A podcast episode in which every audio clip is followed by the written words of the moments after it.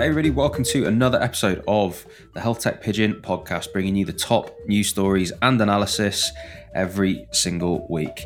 Um, I'm James, and with me today, I have Jessica from the SomX team and a very special guest, Liam Cahill. You may recognize Liam from such LinkedIn articles as 11 Things I'd Like to See National Bodies Tackle uh, and lots of other interesting content that he has put out recently. Um, he's been to a lot of health tech events recently that he's done some interesting write ups of. Uh, we may get onto that. But yeah, it's Liam, it's a pleasure to have you on. Um, you are certainly a very fashionable commentator on the digital health world at the moment. So yeah, welcome. And how are you doing? Yeah, I'm doing good, thanks. Um, I've never been called fashionable in the start of a podcast. I'll take that, even if it was in a different context. um, yeah, really good, thanks. Like, re- really, really, really diverse and busy week. So it's nice. It's nice to top this off by uh, doing a roundup with you. And love Pigeon podcast. Really great to be on with you guys. You know, it kind of feels like I've made it this week because I'm on the Pigeon podcast. So great to be here. I don't, I don't, I don't know about that. I don't know about that, but it is certainly a pleasure to have you on. Um, you've got uh, you, are someone that's clearly willing to um, put their opinion out there. And I, I, think when we started this podcast, we did say like when we wanted guests, we wanted people that had good opinions on stuff and that actually wanted to tell people what's on their mind and we can actually get some opinion and not that we want to go down the full LBC route of getting incredibly polarizing people on, but certainly people with a strong opinion so that we can have a bit of debate and yeah, why, why, why the heck not? And I've really enjoyed your, and I'm not just saying this, I have really enjoyed your content recently because I think you have been willing to stick your neck out and go, this is what I actually think about stuff. And I've got a huge amount of respect for that because if you, anyone that's willing to live and die by the sword, I think fair play. And I think you're always well thought out with what you say. It's it's never it's never on a whim and you know incredibly emotive or you know one sided or any of those things. It's it's it's well thought out and good content. So um, I think it's appreciated for for balance in in the health tech world right now. So yeah, kudos to you. Well, thank you. Um, like I don't know, like I, am a, I'm a public servant above all else. I may not work in the NHS at the moment, but you know, I advise NHS England. I work with loads of different organisations. Like, you know, I spent my whole Wednesday in a hospice working with the team about how they could improve care. Like, this is where I've been for 17 years, and I really care about it. But the system is in a really terrible state at the moment. And I think the way that the system is kind of run, it's very difficult. Like I'm advised to NHS England, so I shouldn't really be saying things that are maybe of a slightly critical nature. But sometimes you've got to be prepared, prepared to like speak out about things that are going to affect the system, even if it's not in your interest. So I do have a moment before I send some of these articles, put these articles out where I'm like, should I put this out? But then like if not, how are we going to change the system? So, in one some small part, if it helps, then it's really important to do. Love it, man. Um, looking forward to getting into the stories today. So let's get into it.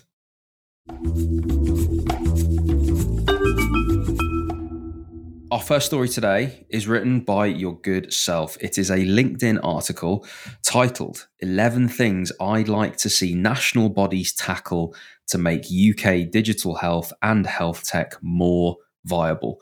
I think, first of all, what I absolutely love about that headline is that you know exactly what you're getting out of this article.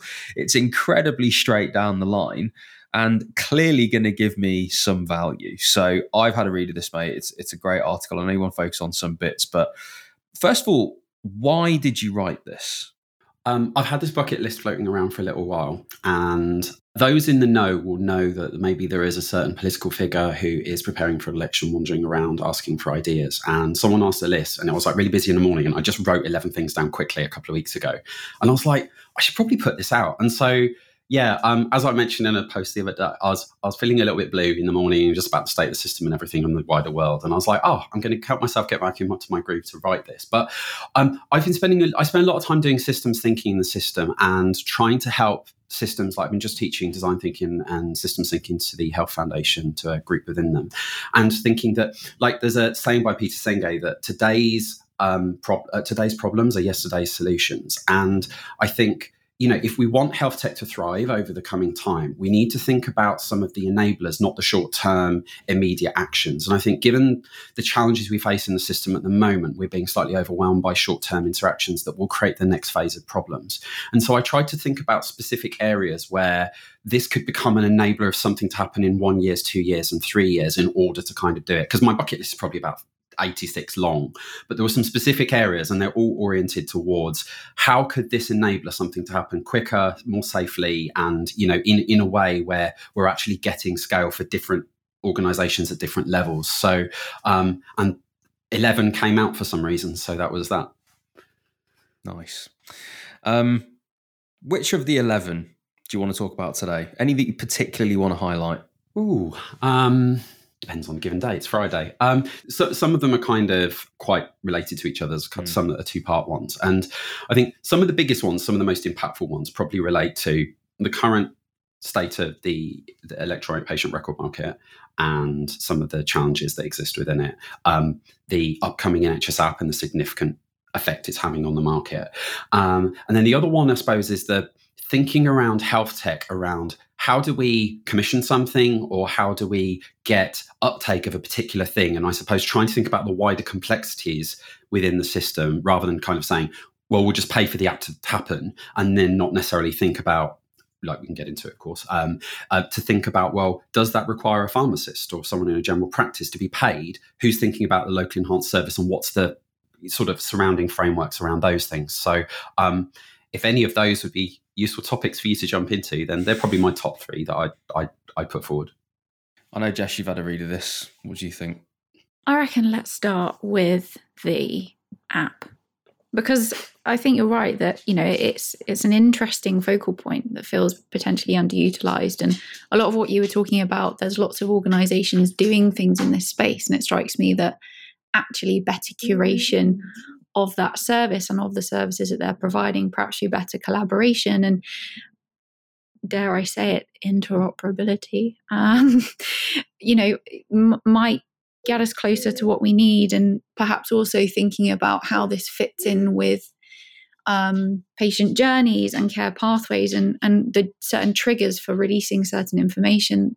I think you know you're absolutely right talking about that systems level thinking. It's great having the app, how can we actually maximize its potential and its power over and above it just existing as an app with the functions that it already has. So so go on, tell us what you think. I spend a lot of time working with frontline services of all different kinds of shape and size, and often they've got a load of fr- frustrations that you know they're told that they're supposed to improve supported self management and things like that. They're told that they're supposed to be able to work more efficiently using digital, but realistically, that care interaction has to have a safe passage and appropriate way it can get from A to B. And like if we take a physio service or a speech service or a health visiting service and you know a new mum who wants some help with mastitis or something like that, we've got um, you know right now we've got like a, a, team that has no other option than to go and visit. So there is no time saving that we can make. And in a in a in an NHS which is measured by minutes and hours in terms of care, that's where productivity lives. Then if we're going to asynchronous care, we do need to be able to give them a functional channel. Now, you know, NHSX obviously held a very clear line that they wanted to have limited functionality and they didn't want it to be the whole thing. And so this fruity market of loads of different kinds of things came around and we had sprawl and everyone was worried about sprawl of apps and so on. So then what good looks like comes out and they say, well, actually we want common communication platforms and we're going to do the um, the NHS and once Tim Ferris came in and obviously the, the shift from X um, changed. And I suppose the problem now that we have is that we've got some clarity around the portal market, but by announcing the app, we've almost kind of almost put a pause on the whole market of portals. So if I'm a health tech company right now and I'm thinking, should I build an interface? What should I build for? How should I, like, if I can provide some care content or care experience, or I'm a care team that wants to do it, there's all of these big question marks around, well, actually, can we get this to the patient in this against this NHS vision. And so, what I think could be really helpful nationally is some more clarity and ambition around: Are we going to be able to share two-way multimedia content, um, questionnaires for triage, and to be able to say, well, actually, you know, should we see this patient over this patient, and so on? Because this is where all of these little needs exist in services, and it has to be catered and supported to. And right now, like it's great to see that the, shift has happened with the NHS app. but there's a, it feels like there's a whole world inside and outside the NHS that's waiting to see what they can actually functionally do with it. And so, seeing some more and some more ambition in the areas I mentioned, I think would be really helpful for everybody concerned. Do you think the team that are managing the app have a vision for what that looks like, or they have clarity on what the solution is to getting to I guess that version of reality that you've just described. Uh, you, you, couldn't ask that question at a more complex time. everyone's just had their voluntary redundancies. We've got lots, um, basically, more or less the whole top tier of NHS England in digital has left, and we've got a new bunch coming through who are going to make their stamp. We've obviously got the digital plan for health and social care that gives us something, but we, you know, at 17 years in the system, I've seen a lot of plans come and go in my time. So one would hope that this is a consistent thing. One would hope that Labour um, are going to see the benefit of this and support it if they are the, you know, if they preside over it after the next election, which is likely. So, um, I didn't really answer your question because I think at the moment that transience of people at the moment is it, it uh, changes a different factor. Um, I always ask myself the question how much user engagement have they done around this? Because I think naturally there is a big tendency to look at infrastructural elements and think about the NHS as a big network of stuff rather than these clinicians in these individual moments. Um, I wouldn't necessarily say that I've like I haven't engaged directly with that team, so I can't speak on behalf of it. But that I've always necessarily had confidence that all of the different crevices of care, and I understand it's very hard, and there's a lot of people trying their best, but have always necessarily been able to translate into those many points that would hopefully, you know, um, support the um, support that support that mindset. So um, there you go. Did not answer your question at all. dodged, dodged perfectly. Who knows? I will say as well, though, this does this does highlight just how at mercy we are with a political cycle as well. When when the NHS is politicised, um, it, for for certain clinicians listening, or for for people that you know haven't had to understand as much, um, I suppose, how politics and healthcare are linked, it is just worth highlighting. I think something that you said there, which is that the ifs of we're approaching an, an, election. We've just okay, yes, we've just had these voluntary redundancies again, like in part money saving goals to do something towards the election. I imagine there's something to do with that.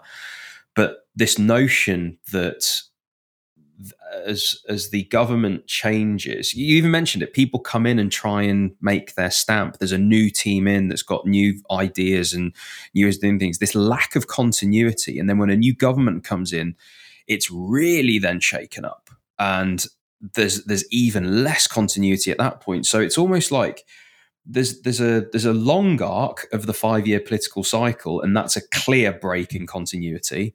And then there's these smaller arcs going on of political decisions that are being made because of that five year political cycle that are leading to these even shorter arcs of lack of continuity and by lack of continuity, I just mean teams changing and then ideas changing and nobody being able to see these longer term projects through. And it's no wonder that we end up in conversations about why aren't we thinking about prevention? Why aren't we thinking about this in long term? Like, if things have got a 10 year payout or an eight year payout, uh, a government is only going to even consider that if it's a cross party thing as part of like the committee and all that stuff. It's it's not going to be something that they champion and really put loads of weight behind. And I think it's just so it's, I think it's just really important and so worth highlighting that that that there is this lack of continuity because the NHS is politicised and healthcare is politicised and you know the negatives on public healthcare system and all the rest of it, but yeah, I, I, do think that's interesting.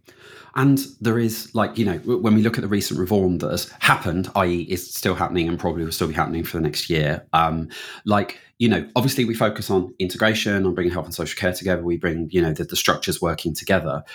But what we are also, what we often forget is that the reform also brought um, a slight eroding of the church and state split that's happened between the two. So right now there is more control that politicians have on the decisions that are being made in NHS. They, you know, the, one of the things they brought through was the ability to intervene more. Recently, we've seen, for example, that senior members of the DHSC have been asked to come and work in the same office as the uh, health, health and social care secretary. Um, there's a lot of elements within this because the NHS as a machine, you know, I'm, I'm such a geeky, fascinating person by the end, and it all, it's all about the mm. functional rules and dynamics. And these are the things that actually mean because the civil service exists, right? It's a totally deviation here, but the civil service exists to be able to provide stability and continuity during party Yep, shifting correct. back and forth. The less independence we give to these institutions, such as the NHS, and to be able to robustly kind of, you know, have a degree. Like if we looked at Simon Stevens, he had a huge amount of independence in his team did. That is not necessarily the case for Amanda at the moment in terms of what she has. And I think we're seeing this playing out quite a lot. Like in private discourse with national leaders, since this change has come about, I- hear that there's a lot of nervousness around how the health secretary is going to feel, how it's going to be received, more so than may have been the case before.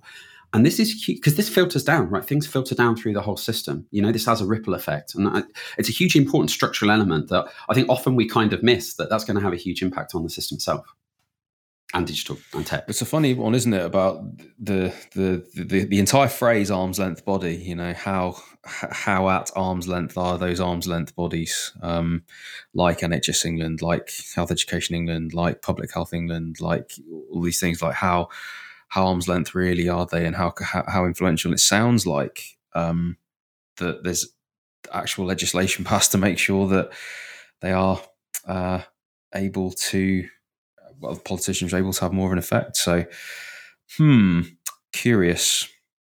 I've got a question, another one. So we talked about the political flux that ultimately, you know, I think public sector organizations are obviously always vulnerable to the political cycle anyway. And it really feels like we've been in some really tum- tumultuous political flux, particularly over the last 12 months, where we've had more prime ministers and secretaries of state than you can shake a stick at. But obviously we, we're going into this new cycle now as we approach a general election. I think this is something we talked about on a previous episode and we've we've touched on today already that ultimately there's no real incentivization for a government now to be making seismic changes that actually are we going to not see the, the benefit or the outcomes of those until after the election so if you were talking to I guess, the two front running parties right now as they consider their election campaigns. What would your call to action be to them? Which one of these would you say, hang your hat on as part of your election campaign? Put, like, throw your weight behind this because this is the one thing that really needs to change. It's the one thing that people care about and is going to make the biggest difference. What would your advice be to them? Ooh. political answer here, political answer. Okay, let's go for it. Um, so at the moment, my, my concern is is that when it comes to the, the, the existing political infrastructure, like I'm not affiliated with, I've been affiliated with a few political parties, but I'm not affiliated with any now, uh, as it happens. And I worry that from reading Labour's previous plan, which was also a bit of a placeholder, but from reading the existing plans, that ultimately there tends to be just a few existing levers. There it's like, you know, more money, less money, a bit more to the left, a bit more to the right. There's like a couple of knobs that they can turn. But to be totally honest, I think, and I don't know if you've ever read any of um, like Homo Deus by Yuval Noah Harari, sort of talking about, you know, and Sapiens about how in the system, ultimately, you know, we are based on an industrial age philosophy at the moment where we are almost promised that the public sector provision is all a capital thing. It's a transaction that we do, right? We put stuff up and they look after our kids. They provide all the health that we need, all the social care that we need, all of the other things that we expect, our bins, all of the different stuff. But actually, if we look across the whole public sector, it is failing. It is failing every single place that we look. And it doesn't look like things are going to get better. They may get marginally better, but actually, this is the consequence of us moving into a hyper-connected, politicized, you know, sort of populist age. We are live, starting to live the consequences of being in a post-consumerist kind of transactional age. And right now, my biggest concern is that we don't have a vision. The thing for me, for the National Health Service, that I'd be saying is we need to start changing the paradigm about that care is paid for. I'm not talking about privatizing NHS. I'm not talking about because actually that's the argument that we get stuck in. Who pays for it? Actually, why don't we talk about hours? Like, for example, in Switzerland, in care, we have a concept around a time bank, right? Where um, you can, where basically people give time to care for others and then they get it back. If we really want to enable communities, you know, and we're looking at the anger and frustration, the defund the police movement things that we're seeing. I can't get really political here, but you know, you asked. Um, we need to start reimagining communities. And my, my concern is, is that we're always going to inf- we're always going to frame the plans that we're doing around place, around you know grassroots local care, still within the existing mindset. And we need to have a huge paradigm change around actually the state isn't the institution that it was 50 years ago. The NHS, we've got long term conditions, lifestyle things that it can't sustain in this way. And we ultimately need to try and flip our perspective and say, how do we rebuild communities when actually the internet and digital technology allows us to be able to build that infrastructure so it's not like the kind of feudal disconnected system it was before? We can be connected. And actually we just take the shape and model of the internet. It is a network of independent organic entities that work well. So why would we think that this top down hierarchical paid system is going to be effective in this age? And to be honest this is what i spend a lot of time like slightly ranting at boards about, not politically, but that we're in this age and we need to change our paradigm. I'm not seeing that coming through from political parties. And I think I worry that it's going to get worse and worse and worse. And then we're going to have a huge change. And I hope it is not as angry as it could be if it goes too far. So that's what I would say to any political leader I was talking to. Love it. Thanks. There you go. yeah, what wonderful summary that is. And yeah, before we go too far into this rabbit hole, I will move us to some uh, to some smart bandages and biosensors in a second, some proper health tech. But yeah, I I agree. I think the the strain that's felt broadly about how people are living and then how our political system is built and presides over that that that tension now feels higher than ever. And it feels like it's only getting more tense, as you say, in this post consumerist world where all of that has now been done and the way that we're living is so different. And as you say, that political system that has presided over us, which is interesting terminology that I've picked, um, remains the same. And whether it is revolution or whether it is evolution, as you say, something needs to happen, and evolution perhaps is a bit less disruptive. Um, I do wonder, though, about whose responsibility that is and who is going to grasp that responsibility because there will be um, beneficiaries of that and certainly the opposite in whatever world because any change produces opportunity where there's winners and losers. Um, and it, this, tell you what, Let's move on to some biosensors, eh?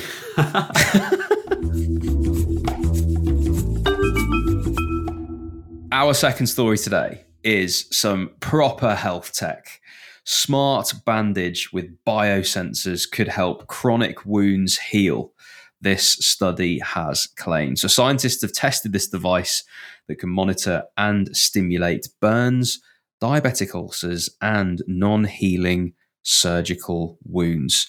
Um, this is reported in The Guardian, so I hope, fingers crossed, this is really good science, a really strong paper with a good methodology and a, a decent sample size. But uh, Liam, you've had a read of this. Uh, what do you think?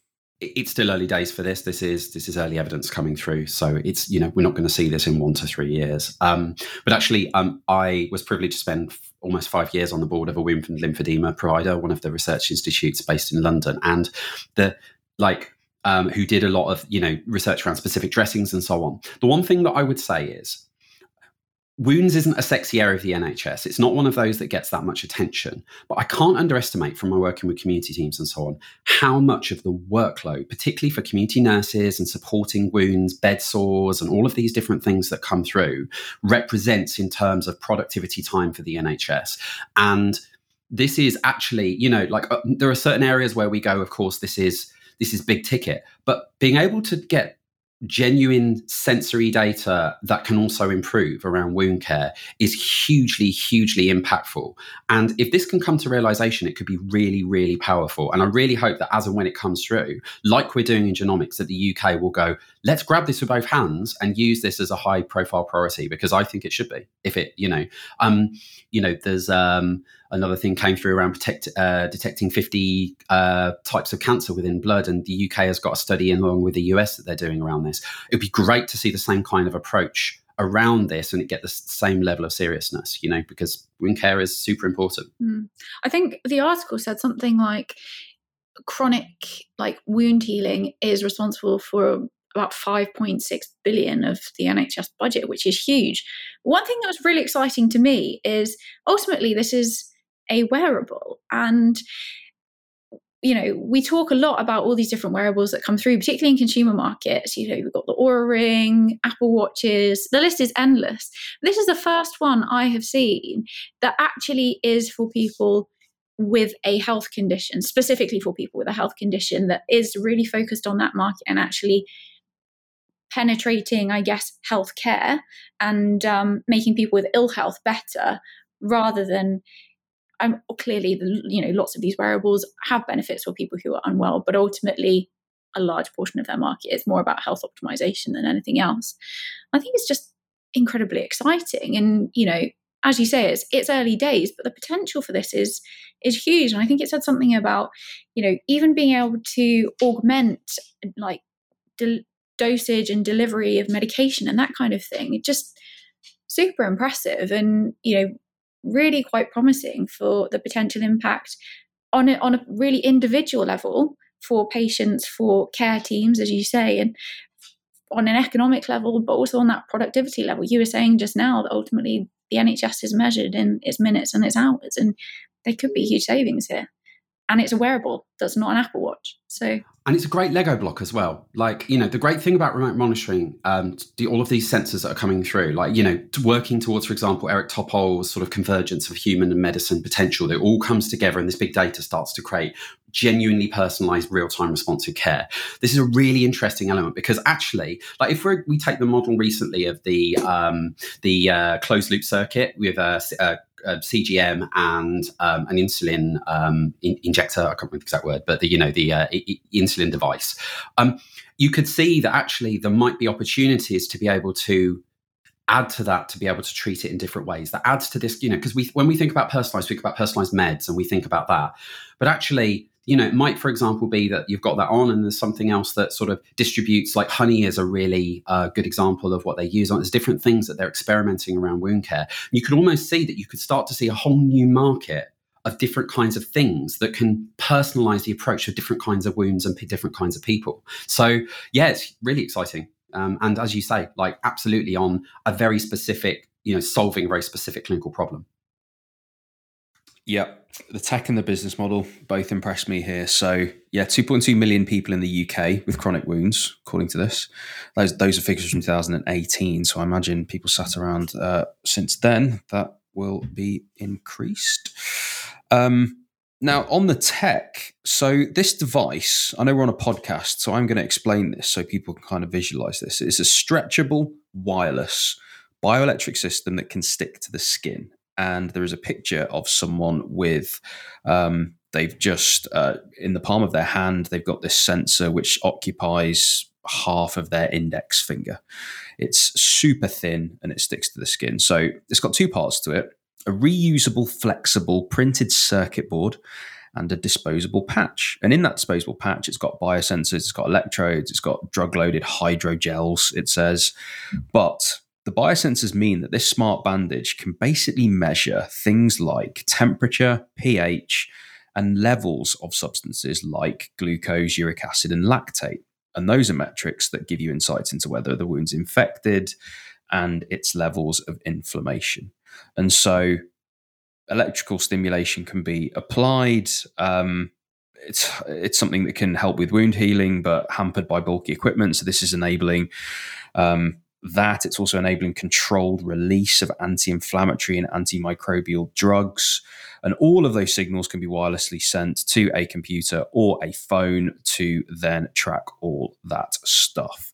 So, from a tech perspective, this is super nice. You, you, can you can see how it works. I mean, it's, it's certainly not like wild new technology, but it's clever use of that technology. And when you think about those things that it's measuring, um, the levels of inflammation, whether it's infected or not.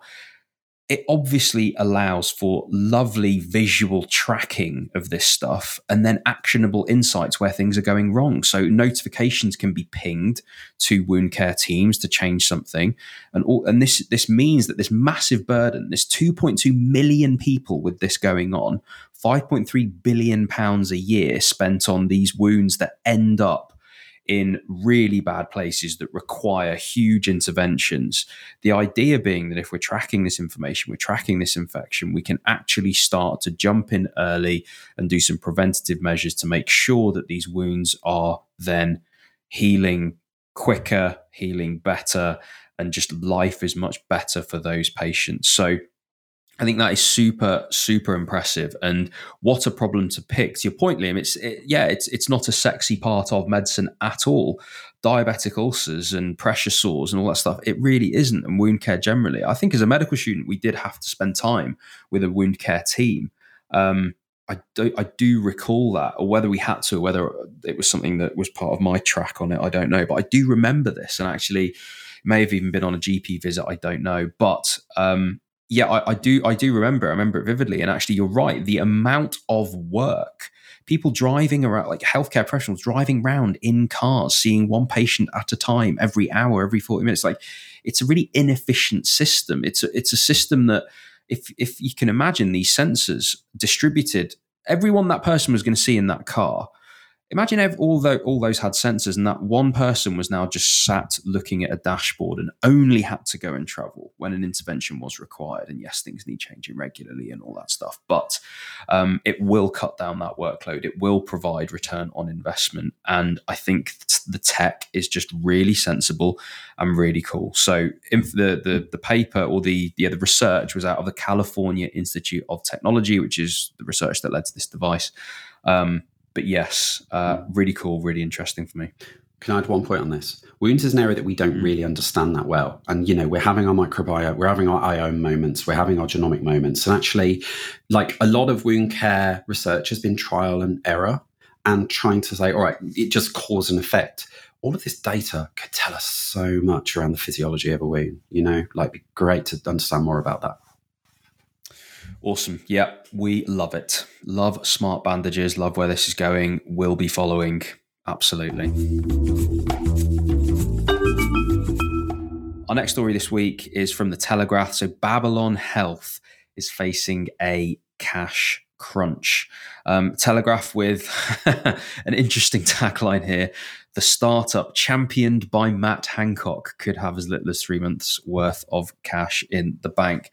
Now, I don't want to say anything about the the leadership of Babylon and what may or may not have led to this. And it's a tif- it's a difficult time for tech companies. It's a difficult time for healthcare companies. It's a difficult time for everyone in and around that in between. I think my overwhelming sense when reading something like this is this is not great for our sector. It's it's not good when a big company like this, who I think is known cross sector you know, Babylon will be known by many people because of GP at hand, because of the incredible progress that they have made all the way to IPO.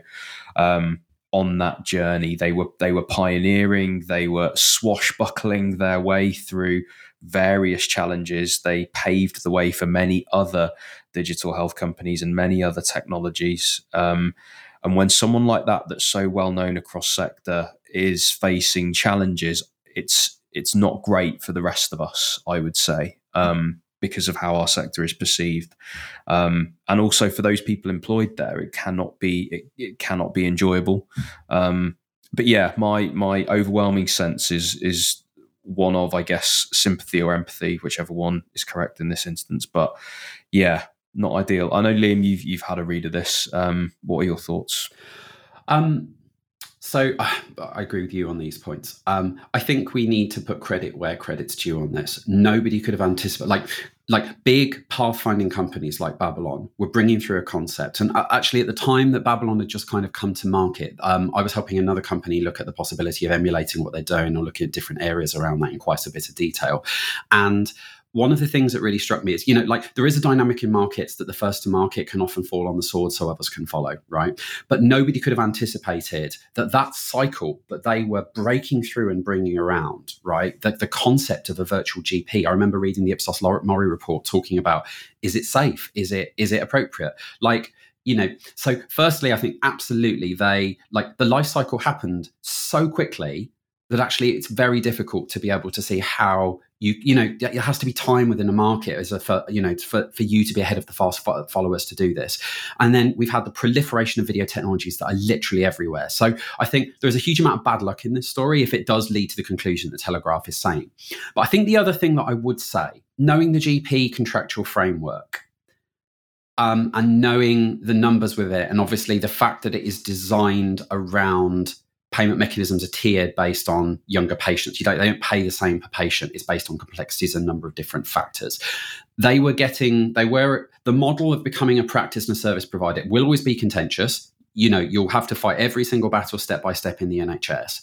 And I think when I looked at it before, it was a very it's a very challenging financial model to go in, particularly if you're not taking on those more complex patients. Um, you know, there is an argument in the GP contract that the younger patients pay for the um, pay for the older patients, and the dynamic works that way. However, when you're creating something that's so accessible, consumers act differently than they would with a GP practice, you know, that is NHS. So, um, I think it was always it was always a canary down the mine in terms of work, looking at whether this ever would have worked. So um, I don't know. I, I, don't feel surprised that the GP at hand model is has maybe been struggling and that it's been a loss. And it was always interesting to understand how they'd make profitability, given there are rules around general practices being able to earn other forms of money in certain ways. So it, it, I always had question marks around that particular part of the model. It's really interesting there what you say about younger patients and actually making these kinds of services more accessible, perhaps changing behaviors. And you saying that has actually just made me really reflect on my own experience there, where uh, I use GP at hand. Um, and I use it because it's incredibly accessible. I largely know what I need, um, and I absolutely use it more than I would if I was accessing care through a bricks and mortar GP service. Definitely. Um, and I, I never really considered that. And I, I understood the argument before about obviously, generally speaking, being a less complex younger patient and they're deregistering from a local GP practice, extracting the funding associated with me, which ultimately would be attributed to a more complex, probably older generation patient. Um, and I saw that, and you know, broadly speaking, that's not optimal. But for me as a consumer, it's, it's worked really well. But you're totally right. I've utilize that service a lot. Um, way more than I would have if I felt like I was bothering a doctor or stopping someone else having an appointment. And I think that's the beauty of what the service they've created from my point of view is I never feel like I'm in the way or I'm depriving someone of an appointment because I can just go onto the app and there's ultimately infinite appointments available to me. So clearly I'm not depriving someone of an appointment. Um, but I've really never considered that before. It's really interesting. Yeah, one thing that I just want to mention here as well is I don't know whether this article, I don't know, Liam, you've you've read it. Does is this is this talking about the GP at hand model itself and that part of the business, or is it talking about Babylon Health more broadly? Because Babylon Health talked a lot about AI and clearly wanted to be known as more of an AI company. At one point, a GP at hand was certainly a component. Um, I don't know how I don't know what what the I guess the perception is at the minute of Babylon Health and what they're up to in the in the AI sphere with you know knowing how many engineers they've got and all that sort of stuff. Um, I don't know if you shed any um, light on that. It, would be really interesting in the background because, um, like, I, I, used GP at hand when I was in London too, and Jessica, I used it more than I. I hadn't really been to a GP before. It's just, I, do you know, it's like it's like a mindset shift, right? So, but in terms of the AI, I filled in, I don't know if you filled in that dashboard, you answer loads of questions about your biopsychosocial things and your lifestyle. And, it, you know, it points to your organs are at risk and you kind of sit there staring at it for a few minutes thinking, oh no, something wrong with my kidneys. And it's not, it's just a risk group. But um, like clearly it was, you know, you could see that they were kind of going for the big data AI play. I suppose the thing that I was always wondering around this is how they were planning to navigate the rules around NHS data and using it. Because as far as I understand, where other organizations go up nationally and they have to make agreements about how they're using it for it. GPs don't have unlimited control about what they use the data for and how they do it. Now, you know, there's a lot of interesting stuff they did that I think is really like really pathfinding for future care. So I, I uh, when I was uh, doing future care talk in hospice uh, um, on Wednesday, I was talking about how I think um, in the future every consultation is going to get recorded, and everyone's like, "Ooh, what? Like care consultations? Doctors are going to hate that. Patients are going to hate it." But in any other service, we've got that. And Babylon were doing that. They were recording it. And all of the metadata in that was really interesting. But what I never saw any information in the foreground. And I would have expected it would have come to the foreground around how they would have functionally got gotten around training those algorithms and so on. So um, it, it's very it's very hard to be able to unpick how they did it, but knowing how difficult right now it is, like you know, we've got Lord Darzi, um, Lord Darzi's AI uh, data, strategy, uh, data recommendations coming through. I think next week we've got a number of things in this area around even being able to use this. That's because it's so difficult. So, um, given the amount of data they've got in this, I, I, wonder to what degree they've managed to use it. Um, there's not, there's nothing I know or have seen in, in any edition, but it could be that in the background they've just been trying to navigate lots of complex NHS rules and like they're not getting any favors from the local care system. Like the the um, the local care system is not a friend of Babylon and won't be seeking to support them to be able to get access to patient data. And the and the CCG and then the ICS would have played a big role in this. So oh so many different factors you could consider. So but don't know ultimately.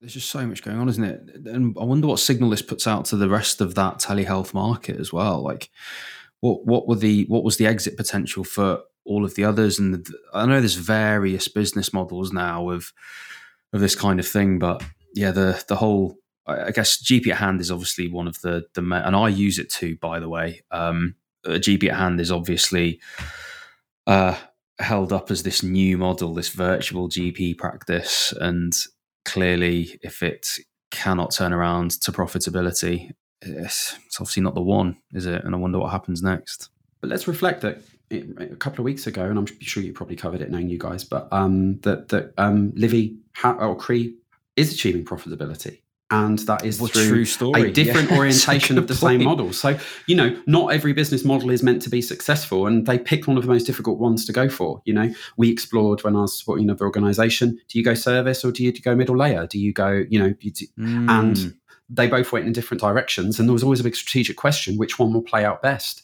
And we're, we're, maybe we're seeing the answer of this. I don't know. Like, we, this is based on the Telegraph answer, and the yeah. reporting, right? But yeah. Yeah, uh, interesting stuff. But uh, yeah, remiss not to mention tough times for, if we are to believe what's written in the Telegraph, tough times for for Babylon Health's leadership and everybody that works there, and also broadly in that in that in that sector. So, um, yes, we wish everybody well. Final story today is pharma company Bayer plans to scale back women's health R&D. Interesting. Jess, what better person to come to on this than yourself? Well, I was just thinking, you know, this is becoming our regular end of podcast weekly slot on women's health. I kind of think I want to make it a permanent fixture. But um, yeah, it's just my favorite opportunity to get on my soapbox and talk about women's health every week. So, welcome everyone. Buckle up, we're in for a ride. I think I might be heading uh, down a debate by the sounds of things. But this story ultimately is about Bayer, big pharma, um, announcing a shift away from R&D in women's health. I think this comes at a time where depending on the bubbles that you exist in and the circles that you move around i mean for anyone especially women that that feels disappointing um, and I think it feels like there's been a lot of excitement and energy in the women's health space, but also acknowledge, acknowledgement of some of the challenges and, and, perhaps where they've come from, and a willingness to to want to address that. Um, and you know broadly we, we have identified the fact that investment is a, huge issue here where you know women's health really struggles to get investment that perhaps other therapeutic and disease areas do and you know they say they're moving more towards neurology rare diseases immunology and and doubling down into cell and gene therapy which you know i feel really torn because i also really love cell and gene therapy and think it's an incredibly promising and exciting area. And you know, they do say that ultimately, you know, through that they they will likely end up focusing on some areas that do dis- disproportionately affect women but I don't know. It's just a real heart sink moment. One one positive thing is that they're saying that they are going to continue focusing on one product that they do have in development that is specifically for menopausal women who experience hot flashes. So it's basically a non-hormonal relief for hot flashes, which is I think great, really important, and certainly something that is being talked about a lot more. Um, and I know that they've got two other phase one assets that are mm. focusing on endometriosis, and it's not really clear what they're going to do with that. And again, favorite thing to do, throw some stats out there. Endometriosis is something that is being increasingly talked about and recognized as a really big issue in this space. So, about 10% of women have endometriosis or suspected to have endometriosis. 60% of them will remain undiagnosed. And those who are diagnosed, it generally takes between four and 11 years. And I think in the UK, the statistic is around 1.5 million women have uh, endometriosis, which is the same number of women that have diabetes. I was doing some research around this story and I found an, an article in the FT that um, was an interview with the chief commercial officer from Merck's women's health spin out Organon, um, which ultimately says that it comes back to funding again, and that despite women making up 51% of the population, it, you know, particularly in R&D, funding is such a crucial element. But by investors, whether that's private equity or venture capital, it's still very much seen as a niche. And I don't know, I just can't help but feel a bit frustrated by this story. I don't really know what else to say. And I don't want to keep complaining about it. It's good that we talk about these problems, but I want to be hearing solutions. And it's quite, you know, frustrating when it feels like you're just getting some momentum. And I appreciate that I exist in an echo chamber for sure. That actually the the the big players that could really make a difference are deprioritizing it. So James, I know you've got an opinion. So please, pray tell, share. No, I've I've I've just done a bit of reading about it. To be honest, when I when I read the when I read it first, just looking at the headline, um, I suppose that the, the emotive language around like that they're they're no longer doing this.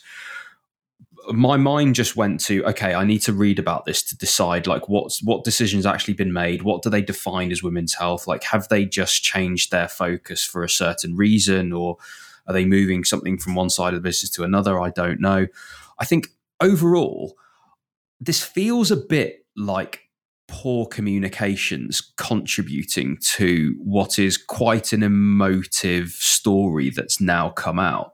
The same story, I know the, the link that we've put in at the minute is from Femtech Insider, but Fierce Biotech have also reported on this, and their headline is Bayer, with new leadership stepping in, deprioritizes women's health R&D. And they've said that as part of our strategy, we're refining our early innovation framework to concentrate on areas where we anticipate the best opportunities for delivering high value breakthrough medicines to patients. Spokeswoman said for Bayer. Now, I, I just can't help but feel that this is whether they've been caught by surprise on being asked about this or or something, but I, don't feel like there's a coherent narrative behind what they're actually doing. Like what which projects have they deprioritized? Which what were they doing with r&d that they're no longer doing? How many women uh, are affected by the conditions that they're going to look into in their four new core therapeutic areas? It's it's not that they you know you'd have to assume that it's not that individuals in this bear in mind the spokeswoman is female like it's not that they don't care about women necessarily. It's just that these programs weren't as profitable for them, which becomes a business decision. I appreciate again, there's issues around funding and all the rest of it. I guess the the, the point I'm trying to make though is that it, it's really it's really clear, especially from the Fierce Biotech article, that you know with that sort of headline, you then bring in stats about funding for for women's health products and and you know female founded startups obviously is not where anybody wants it to be that's sensible. And we've done an entire google event uh, around this. And so you know you know my feelings if if you went to that. I'm not saying that anyone's in the right here for deprioritizing women's health r&d but I, th- I think this is what is contributing to the emotion here is just poor communications. I can't help but feel that way pharmaceutical companies as we know as we've had problems with antibiotics and you know all of the stories around this are dominated by they are b2b businesses they sell to major health systems. Uh, in the us obviously there's some, some disparities in different other countries. But realistically right let's close the loop on how we started this podcast. We're talking about like you know the nhs is in crisis. All of the major health systems are in financial in financial problems at the moment. And ultimately the the problems that they are looking at is not giving confidence to those who are building for the market. Now I advise, like, I, I, get a lot of women's health companies who come to me for advice around what do you think about the NHS? And I say, I'm really sorry, but I just don't think the demand is there for that at the moment. There is a form of lip service, there are groups. I know the people who are in there and on those groups, but realistically, that's not translating to the things that actually become demand. But actually, at the same time, to provide a slightly positive spin on this, right, we also discussed how the church and state has been slightly eroded and how more politically sensitive. Now, if I was a woman, I'd be really angry about the state of women's health at the moment and the fact that this isn't being addressed. This is a political issue and it should be an important political issue. And, you know, I know lots of women, like particularly, you know, women working in health and health tech, you know, there is, there's almost a degree of fury and anger about this that is really prescient. Now, it does can we apply this from a market perspective no but actually if we have a more politically sensitive message and 50% of the population are represented by this, then this is almost the movement for this to shift and become the market dynamic that then drives pharmaceutical industries.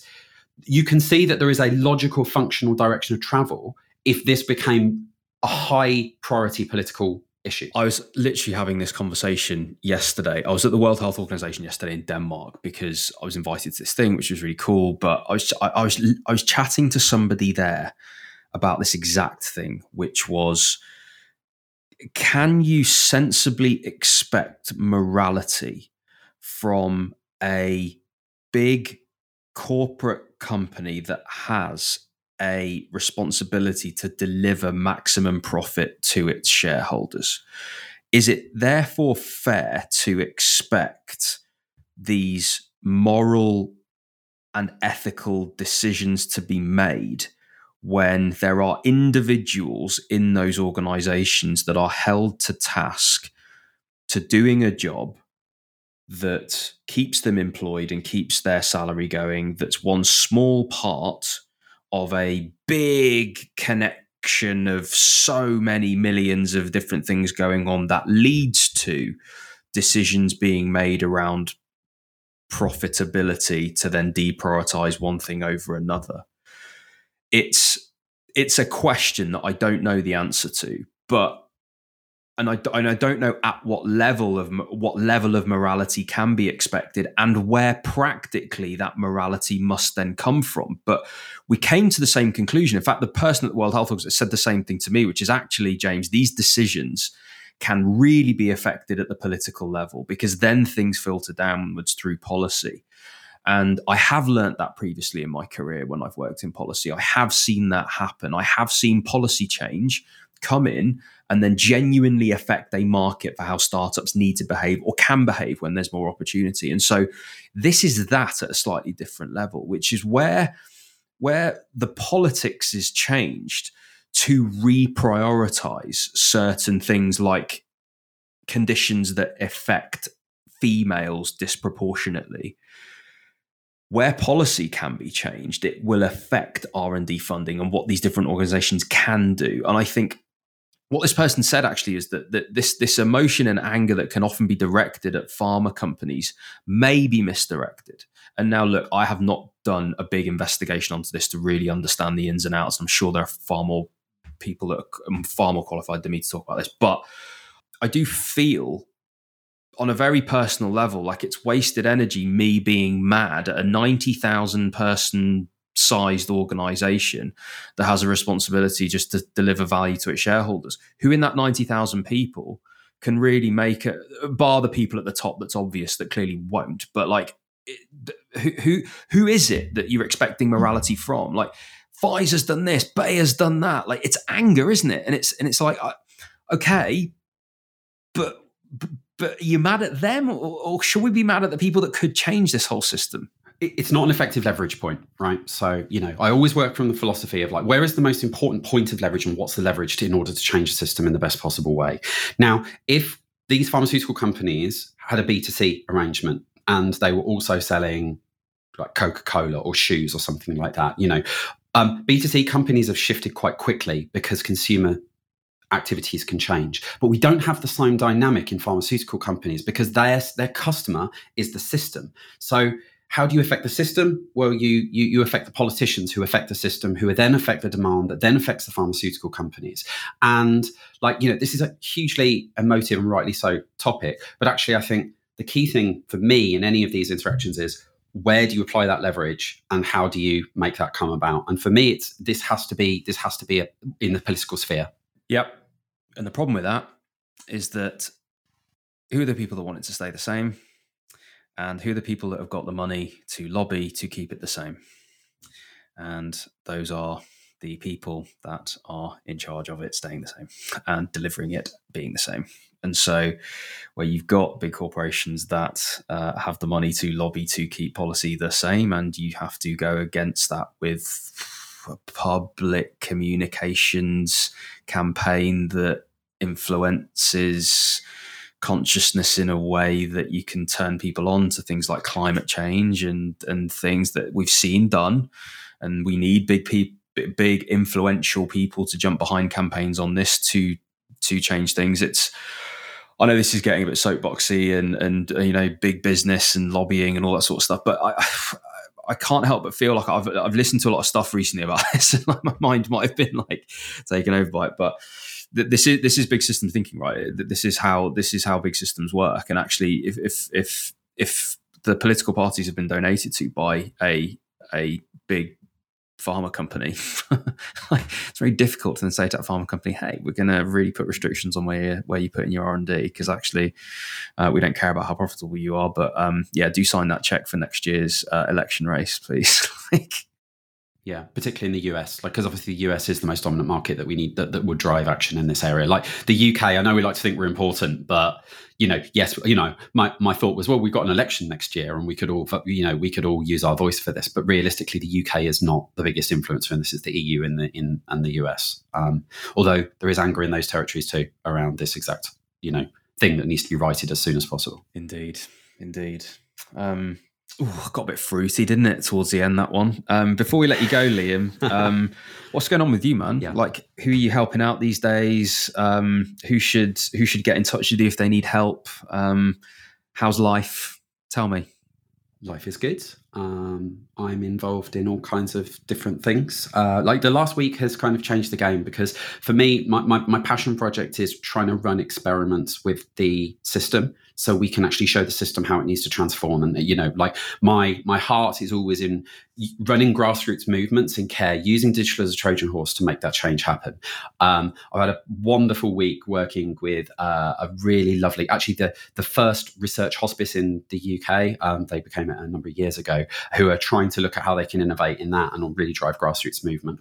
Um, and that's that's really buoyed me for this week. But yeah like um, i'm working with health tech companies, working with the uh, Health Foundation, working with a number of different public sector organizations. But I've got some really exciting things in the pipeline actually, because I've been a little bit down over the last four or five months because the system has so, been so preoccupied with the challenges that they're not necessarily directly keen to do some of the more radical things that I've obviously spoken about in this one. So, um, but that's starting to come about now. So I'm, I'm quite excited for doing some good trouble over the course of 2023. So fingers crossed and obviously a great a great end to said week.